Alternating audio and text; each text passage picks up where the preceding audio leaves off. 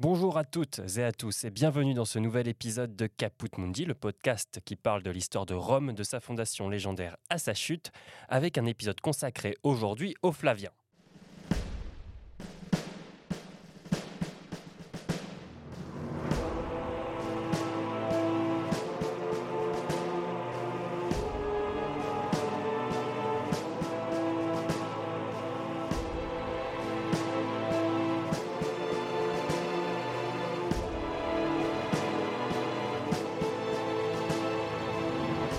Dans l'épisode précédent consacré à l'année des quatre empereurs, je vous avais raconté les événements qui avaient suivi la chute de Néron, le dernier Julio-Claudien. Menant à une guerre civile avec quatre empereurs qui se succèdent dans des circonstances sombres pour l'Empire, avec la prise de pouvoir de Galba, puis son assassinat par Othon et ce dernier qui se suicide pour éviter le massacre de ses troupes. C'est donc Vitellius, commandant des légions de Germanie, qui arrive à Rome et prend le pouvoir. Mais en Orient, un nouveau capax imperi, c'est-à-dire un homme en capacité d'être empereur émerge. C'est Vespasien, et avec ses fils, il s'apprête à prendre le pouvoir. Nous pourrions résumer cet épisode avec une maxime simple, un homme, ses deux fils, pour l'Empire. Il s'agit de Vespasien, Titus et Domitien. Une nouvelle dynastie est alors fondée, les Flaviens, qui règnent sur Rome et son empire de 69 à 96. Une dynastie courte en nombre de représentants, mais qui règne tout de même un certain nombre d'années. Une nouveauté, ils sont italiens et issus d'une gens oscura, selon les mots de Suétone, des plébéiens qui ont réussi à se hisser à la tête du monde. C'est aussi une dynastie sans attache divine, contrairement aux Julio-Claudiens, et aussi une dynastie de réformateurs et de bâtisseurs. Je vous propose dans cet épisode de revenir rapidement sur l'année des quatre empereurs, puis de vous raconter les règnes des Flaviens et enfin la chute de la dynastie. Je vous invite d'ores et déjà à aller consulter la bibliographie de l'épisode et le dossier complémentaire sur caputmundi.fr et aussi en bonus ce mois-ci le magazine consacré à cette dynastie. Si cet épisode vous plaît, n'hésitez pas à laisser une note sur votre plateforme préférée, ça nous encourage à aller toujours plus loin. Je vous raconte donc l'histoire des Flaviens dans Caput Mundi.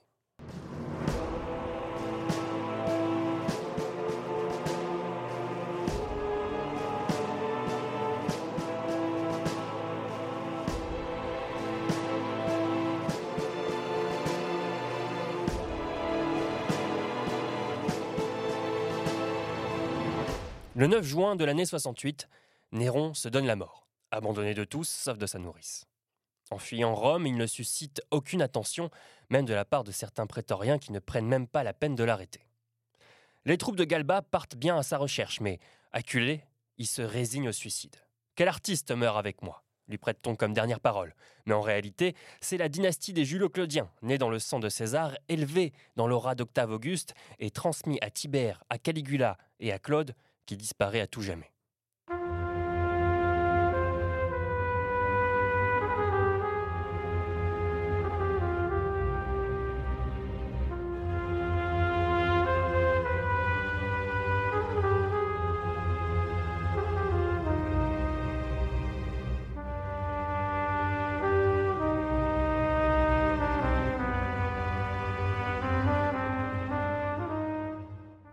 Dire que tout ça avait commencé avec une révolte en Gaule. Caius Julius Vindex, gouverneur de la Gaule lyonnaise, s'était insurgé contre Néron. L'artiste empereur revenait tout juste de son triomphe poétique sur les Grecs. Il goûtait enfin au fruit de la gloire éternelle. Une petite révolte d'un petit gouverneur avec à sa disposition une petite cohorte n'atteignait pas son esprit divin.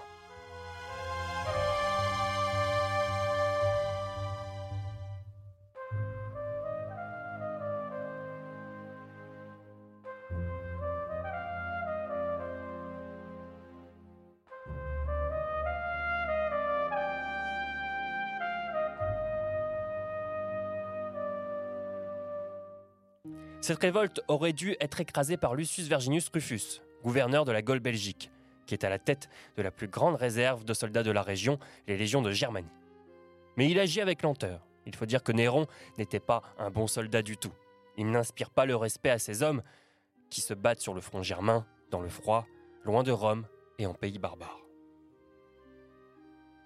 En Hispanie Cistérieure, Servius Suspicius Galba est issu d'une vieille noblesse républicaine et avait servi en Germanie et en Afrique. Il avait à sa disposition la 6e Légion victrice.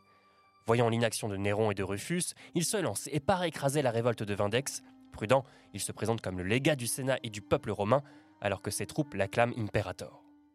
Le fait que Galba prenne des initiatives inquiète un peu plus Néron, mais bon, il a d'autres chats à fouetter. Pas très loin de Galba, en Lusitanie, Marcus Silvius Otto, connu sous le nom d'Othon, fait défection à l'empereur lui aussi. En Afrique, c'est Masser qui se rallie à la cause de Galba. L'Occident tout entier est en défection, et même à Rome, le destin de Néron n'intéresse plus grand monde. Galba se met alors en route pour Rome. Il met à peu près trois mois à faire son entrée dans la capitale en septembre 68. Il fait éliminer ses rivaux, comme Masser en Afrique, et opère quelques remaniements à la tête des provinces et dans les armées.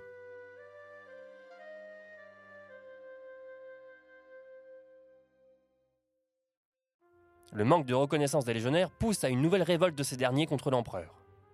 Le 2 janvier 69, les troupes de Germanie supérieure proclamèrent Aulus Vitellius empereur à Cologne. Mais la Germanie, c'est loin. À Rome, où la garde impériale a été sévèrement remaniée, d'autres intrigues se préparent. Galba était un homme âgé en l'an 69. Pour garantir la stabilité du nouveau pouvoir, il adopta donc Lucius Calpurnius Piso Lucianus, un homme issu de la noblesse romaine, une sorte de revanche sur les Julio-Claudiens, qui avaient sacrément évidé les rangs de la vieille noblesse à son profit.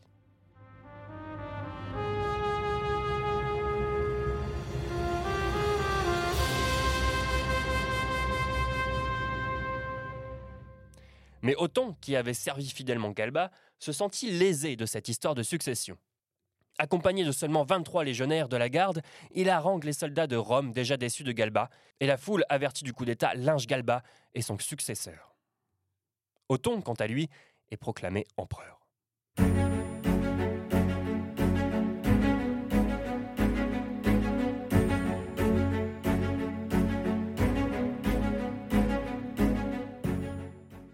Mais c'était un costume taillé trop grand pour Othon, qui se suscite pour éviter une guerre fratricide contre Vitellius, qui arrive de Germanie pour venir prendre Rome. Déjà en Italie, au printemps 69, son chemin s'arrête près de Crémone, là où Othon avait abandonné le pouvoir. Suétone écrit Arrivé dans la plaine où s'était livrée la bataille, et voyant quelques-uns des siens reculer d'horreur devant les cadavres en putréfaction, il dit ce mot exécrable. Un ennemi tué sent toujours bon, surtout quand c'est un citoyen. Toutefois, pour corriger la mauvaise odeur, il se mit à boire largement du vin pur à la tête de ses troupes, et il en fit ensuite distribuer à tout le monde. À la vue de la simple pierre qui portait pour inscription à la mémoire d'Othon, il s'écria, plein d'arrogance et de vanité, Mausolée digne de lui. Il envoya dans la colonie d'Agrippine, pour le consacrer à Mars, le poignard avec lequel Othon s'était tué, et il fit, en mémoire de cet événement, un sacrifice nocturne sur les sommets de l'Apennin. Vitellius et seul empereur de Rome.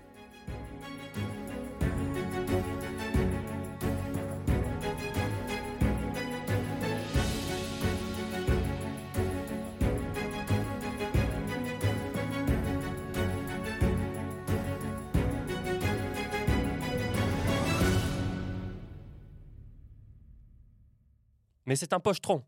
Il aime tout ce que les bons Romains devraient détester. Il boit, il joue, il s'invite chez les sénateurs qui se ruinent littéralement pour lui offrir les meilleures tables. Il n'est pas meilleur que Néron ou Galba à l'égard de ses troupes, et l'Occident est dans l'expectative. Que va-t-il se passer? Qui va les débarrasser de Vitellius? Personne. Il convient à beaucoup de monde en vérité, et la cruauté de l'empereur est immense. Un nouveau Caligula sans la folie et la grandeur d'âme des Julio-Claudiens. Un nouveau Néron sans l'art en ligne de mire. Un tyran déguisé en empereur. Le pouvoir lui monte peut-être à la tête.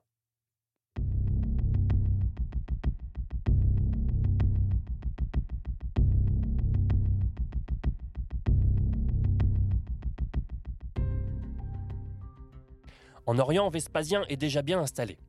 Il avait été chargé par Néron de réprimer la révolte juive en Judée, ce qui lui confère une puissance qui rivalise avec les troupes d'Occident. Il a été malin, il ne s'est pas jeté dans la gueule du loup, il suit les événements à distance et avec patience. Lorsque Galba est acclamé empereur, Vespasien envoie son fils Titus à Rome pour recevoir les instructions du nouveau César. Mais il n'est même pas à mi-chemin que ce dernier est déjà mort. Titus fait demi-tour. Le 1er juillet 69, les troupes d'Égypte s'affranchissent des faux semblants et proclament Vespasien empereur, suivi par la Syrie et les Balkans. Les armées du Danube rejoignent la cause. Et encore une fois, Crémone est le centre de la bataille. C'est la seconde bataille de Crémone, le 24 octobre 69.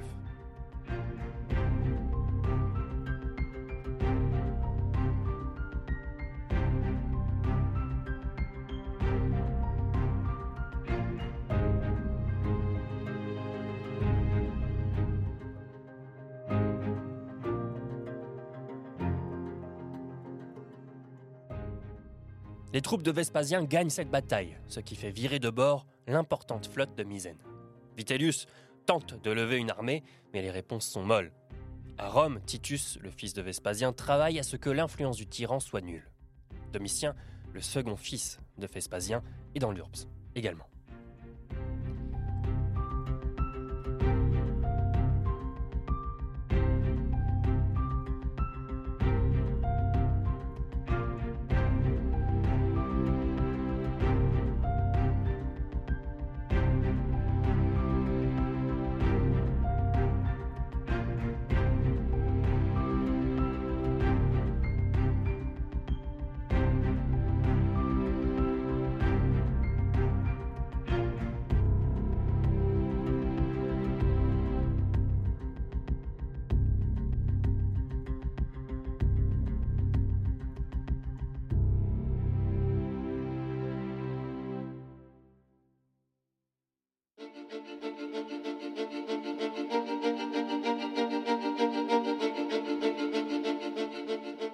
L'armée flavienne entre dans Rome aux alentours du 20 décembre 69.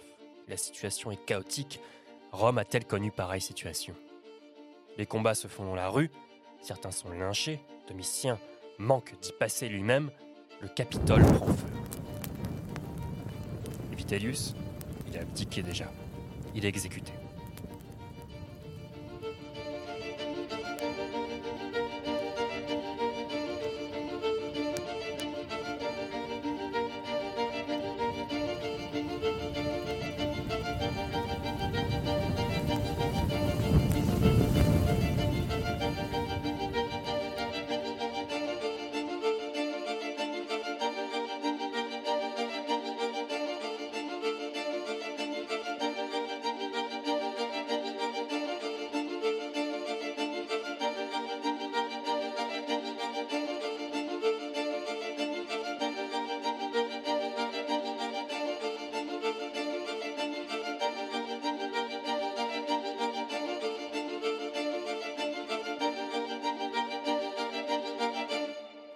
Vespasien est seul maître de Rome. En janvier, le Sénat entérine la situation et vote la Lex Imperio Vespasiani. Je cite Parce qu'il a le droit et le pouvoir de faire et de mettre en œuvre tout ce qu'il reconnaîtra comme étant utile pour l'État et lui apportera la grandeur dans les affaires divines et humaines, publiques et privées, comme c'était le cas pour Auguste, Tibère et Claude. La rupture dans la continuité. Le chantier qui se dresse devant Vespasien est énorme. Il faut reconstruire Rome, la République, l'Empire et bâtir une dynastie. À ce propos, Vespasien est beaucoup moins ambigu qu'Auguste. Mes fils, ou personne, dit-il, doivent lui succéder. Titus est d'ailleurs envoyé en Judée pour terminer la mission du père et réprimer la révolte juive. Le temple de Jérusalem est détruit, les trésors du peuple juif ramenés à Rome et déposés dans le temple de la paix. Le modèle pour Vespasien, c'est Auguste. Le but est de ne pas rompre définitivement avec les Julio-Claudiens. Ça desservirait sa cause et celle d'un principat désormais bien installé. En une année de révolte, personne n'avait songé à revenir au système républicain d'avant César. Les empereurs se sont succédés avec plus ou moins de succès, mais à la fin, Vespasien marche dans leurs pas. Il faut reconstruire Rome. Vespasien décide donc de la reconstruction immédiate du Capitole et rend les terrains de la Domus Aurea au peuple. Là, la statue colossale de Néron avait déjà été transformée en statue du soleil, et en face du colosse, à la place du l'arc artificiel, il fait construire un amphithéâtre. En 71, Titus revient de Judée. Il triomphe sur les Juifs et reçoit l'imperium ainsi que la puissance tribunicienne. Il devient le collègue de l'empereur. En 73, dans cet esprit de réforme et de reconstruction de l'Empire, Vespasien et Titus assument tous les deux la censure ce qui leur donne le droit et le devoir de faire le tri parmi les sénateurs, entre autres. Dans le même temps, les cités d'Hispanie sont reconnues fidèles à l'Empire et obtiennent le droit latin. En Germanie, le front est consolidé avec la prise des champs d'Écumat. Enfin, Massada tombe, mettant fin aux troubles en Orient. En 75, le temple de la paix est enfin dédicacé. Le Pomerium, la limite sacrée de Rome, est étendue en même temps que son empire. La dernière fois, c'était sous Claude. À la fin des années 80, Agricola est envoyé pour s'occuper de la Bretagne. Il fait avancer le front quasiment jusqu'en Écosse. La politique des Flaviens est d'installer des hommes qui connaissent le terrain, des hommes qui vont rester longtemps et arrêter ce jeu de girouette.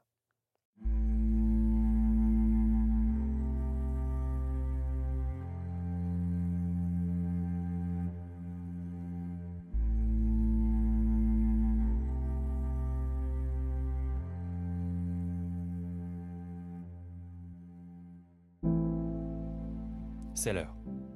Malheur, je crois que je deviens Dieu. Malade, l'empereur meurt le 24 août 79, il est divinisé.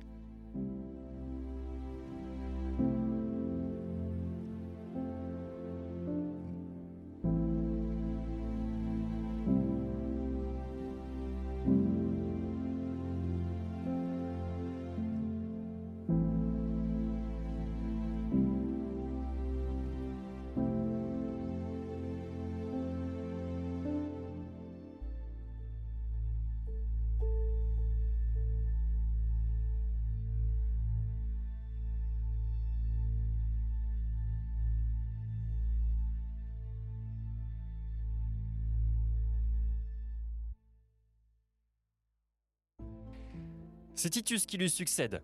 La fête est finie pour lui. Il abandonne orgie et excès et il se sépare même de sa maîtresse Bérénice, une princesse juive, afin que les sénateurs n'imaginent pas qu'il gouverne sous influence étrangère.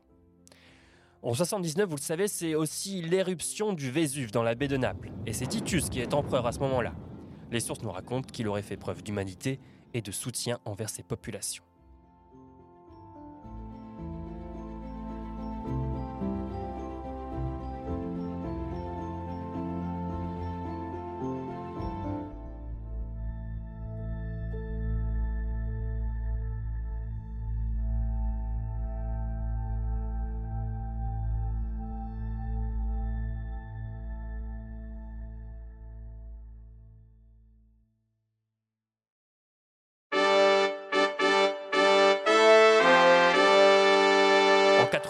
C'est l'inauguration de l'amphithéâtre flavien que nous connaissons aujourd'hui sous le nom de Colisée, emblème par excellence de l'Italie. L'on raconte que pour son inauguration, des jeux de 100 jours furent donnés. Plus de 5000 fauves furent tués et des milliers de combats de gladiateurs furent donnés.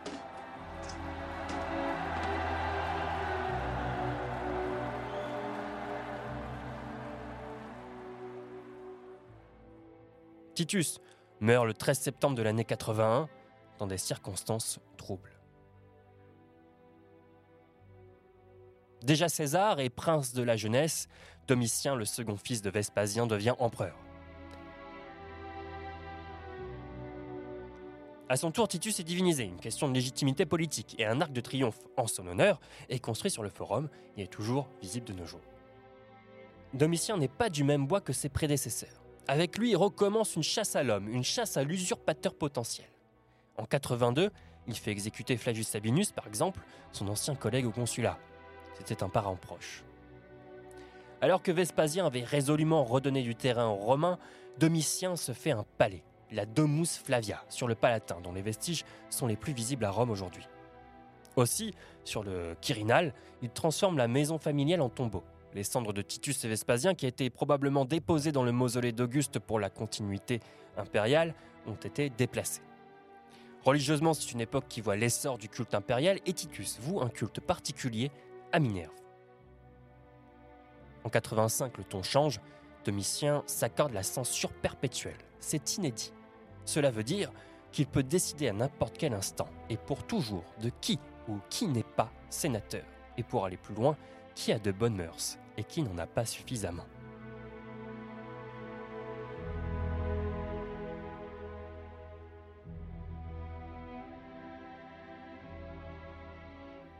Encore une fois, en 88, se tiennent les Jeux séculaires de Rome. Vous en avez entendu parler plusieurs fois, sous Auguste et Claude, ce sont les troisièmes en moins d'un siècle. Quelle aubaine Mais les relations avec le Sénat, bien que composées exclusivement de pantins, se tendent et la situation se dégrade au-delà de Rome, montrant un manque de maîtrise dans les affaires de l'Empire. En 89, les troupes de Germanie se soulèvent, encore. Considéré comme un tyran, il est assassiné le 8 septembre 96 et sa mémoire est condamnée. Je termine mon récit avec les mots de Suétone. Voici à peu près ce que l'on sait de cette conjuration et de la manière dont périt Domitien. Les conjurés ne sachant ni où ni comment ils l'attaqueraient, si ce serait à table ou au bain, Stéphanus, intendant de Domitia, et alors accusé de malversation, leur offrit ses conseils et son bras. Pour détourner les soupçons, il feint avoir une blessure au bras gauche, et le porte, pendant plusieurs jours, entouré de laine et de bandages. Le moment venu, il y cache un poignard et fait demander une audience à l'empereur pour lui dénoncer une conspiration. Il est introduit, et tandis que Domitien lit, tout effrayé, l'écrit qu'il vient de lui remettre, Stéphanus lui perce le ventre. L'empereur blessé cherche à se défendre, lorsque Claudianus, légionnaire émérite, Maxime, affranchi de Parthénus, Saturius, décurion des vallées de Chambre et quelques gladiateurs fondent sur lui et le frappent de sept coups de poignard. Le jeune esclave chargé du soin de l'hôtel des dieux Lares, dans la chambre impériale, se trouve là au moment du meurtre, et raconte que Domitien, en recevant la première blessure, lui a ordonné d'aller prendre un poignard caché sous son chevet et d'appeler ses gardes. Mais il n'a trouvé à la tête du lit que le manche du poignard, et partout que des portes fermées. Que, pendant ce temps, Domitien, qui a saisi et terrassé Stéphanus, soutient contre lui une lutte acharnée, s'efforçant, quoiqu'il ait les doigts coupés, tantôt de lui arracher son arme, tantôt de lui crever les yeux. Il est tué le 14 des calendes d'octobre, dans la 45e année de son âge et la 15e année de son règne.